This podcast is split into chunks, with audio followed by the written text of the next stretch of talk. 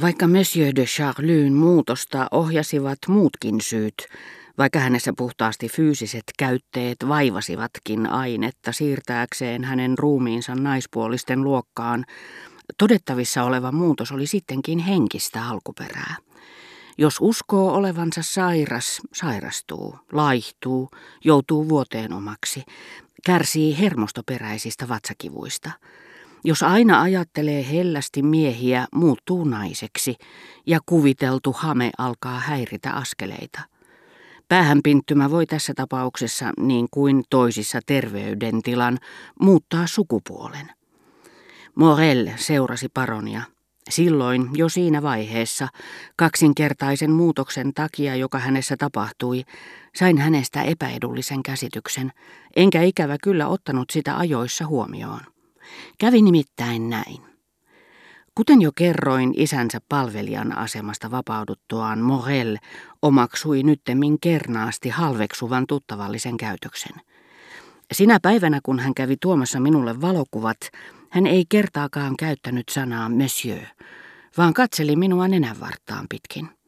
Suuri oli hämmästykseni rouva Verderäänin luona, nähdessäni hänen kumartavan syvään edessäni ja vain minun edessäni, ja kuullessani ennen kuin hän ehti muuta sanoakaan kunnioituksen sanoja.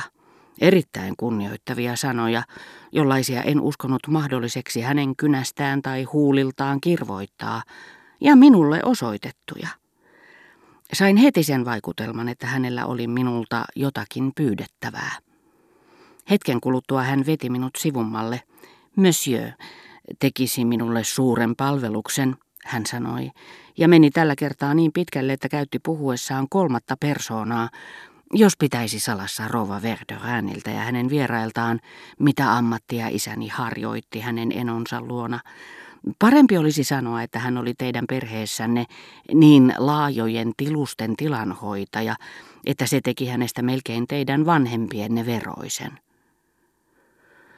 Morellin pyyntö kiusasi minua kovasti, ei siinä mielessä, että se pakotti minut korottamaan hänen isänsä asemaa, mikä minusta oli täysin yhdentekevää, vaan siinä, että minun oli suurenneltava ainakin omani näennäistä omaisuutta, mikä mielestäni oli naurettavaa.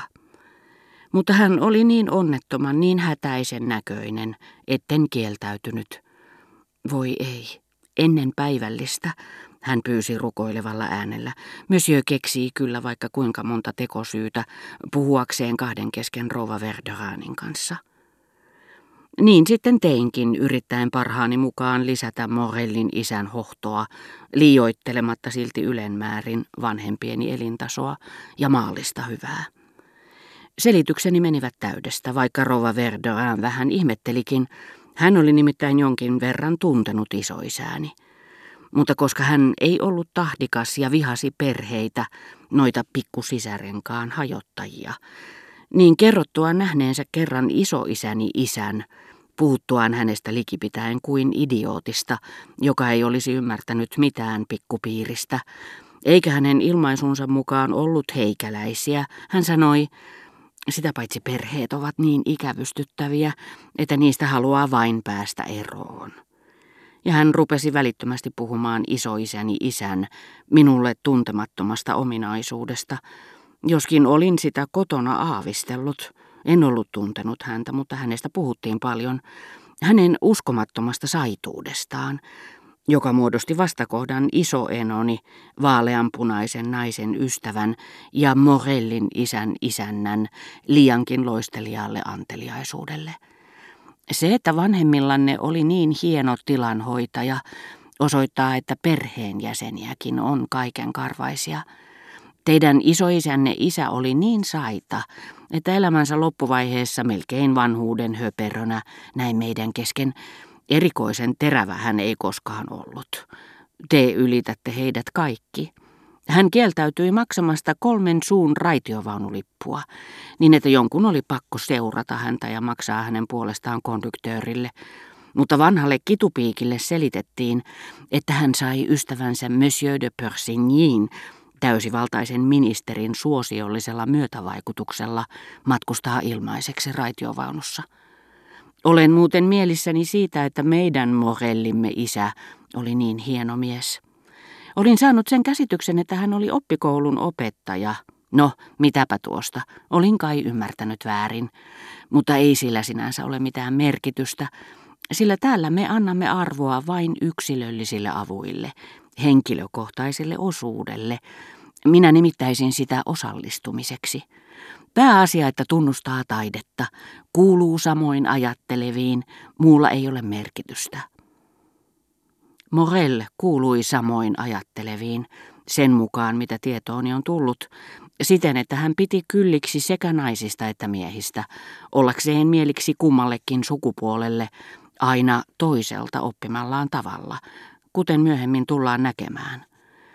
Oleellisinta tässä yhteydessä on muistuttaa, että tuskin olin luvannut puhua hänen puolestaan rouva Verderanille, ja ennen kaikkea tehtyäni sen lopullisesti, ilman perääntymisen mahdollisuutta, Morellin kunnioitus minua kohtaan hävisi kuin tuhka tuuleen. Kunnioittavat sanakäänteet katosivat.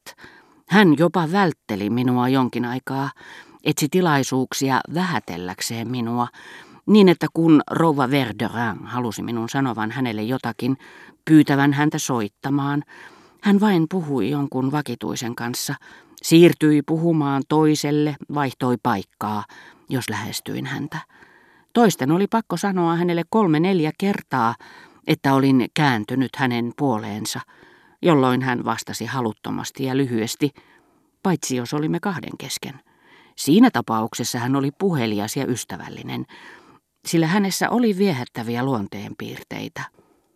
Ensimmäisen illan perusteella tein kuitenkin sen johtopäätöksen, että hänellä täytyi olla halpamainen luonne. Että hän ei tarvittaessa epäröinyt käyttäytyä matelevasti, eikä tiennyt kiitollisuudesta mitään. Siinä suhteessa hän muistutti ihmisten enemmistöä. Mutta koska minussa oli jonkin verran isoäitiäni ja miellyin ihmisten erilaisuuteen odottamatta heiltä mitään, vihastumatta heihin, en pitänyt lukua hänen halpamaisuudestaan, iloitsin hänen hilpeydestään silloin, kun sitä esiintyi, jopa siitä, minkä uskon olleen vilpitöntä ystävyyttä hänen taholtaan. Sitten kun käytyään läpi väärät käsityksensä ihmisluonnosta, hän huomasi, ainakin hetkittäin, sillä primitiivinen sokea epäluuloisuus saattoi oudosti uudistaa otteensa, että hyvän tahtoisuuteni oli epäitsekästä, että ymmärtäväisyyteni ei perustunut lyhytnäköisyyteen, vaan siihen, mitä hän kutsui hyvyydeksi, ja ennen kaikkea nautin hänen taiteestaan, joka perustui lähinnä ihailtavaan tekniikkaan, mutta toi mieleeni ja opetti minut tuntemaan, vaikkei hän varsinainen muusikko sanan älyllisessä mielessä ollutkaan, niin paljon ihastuttavaa musiikkia.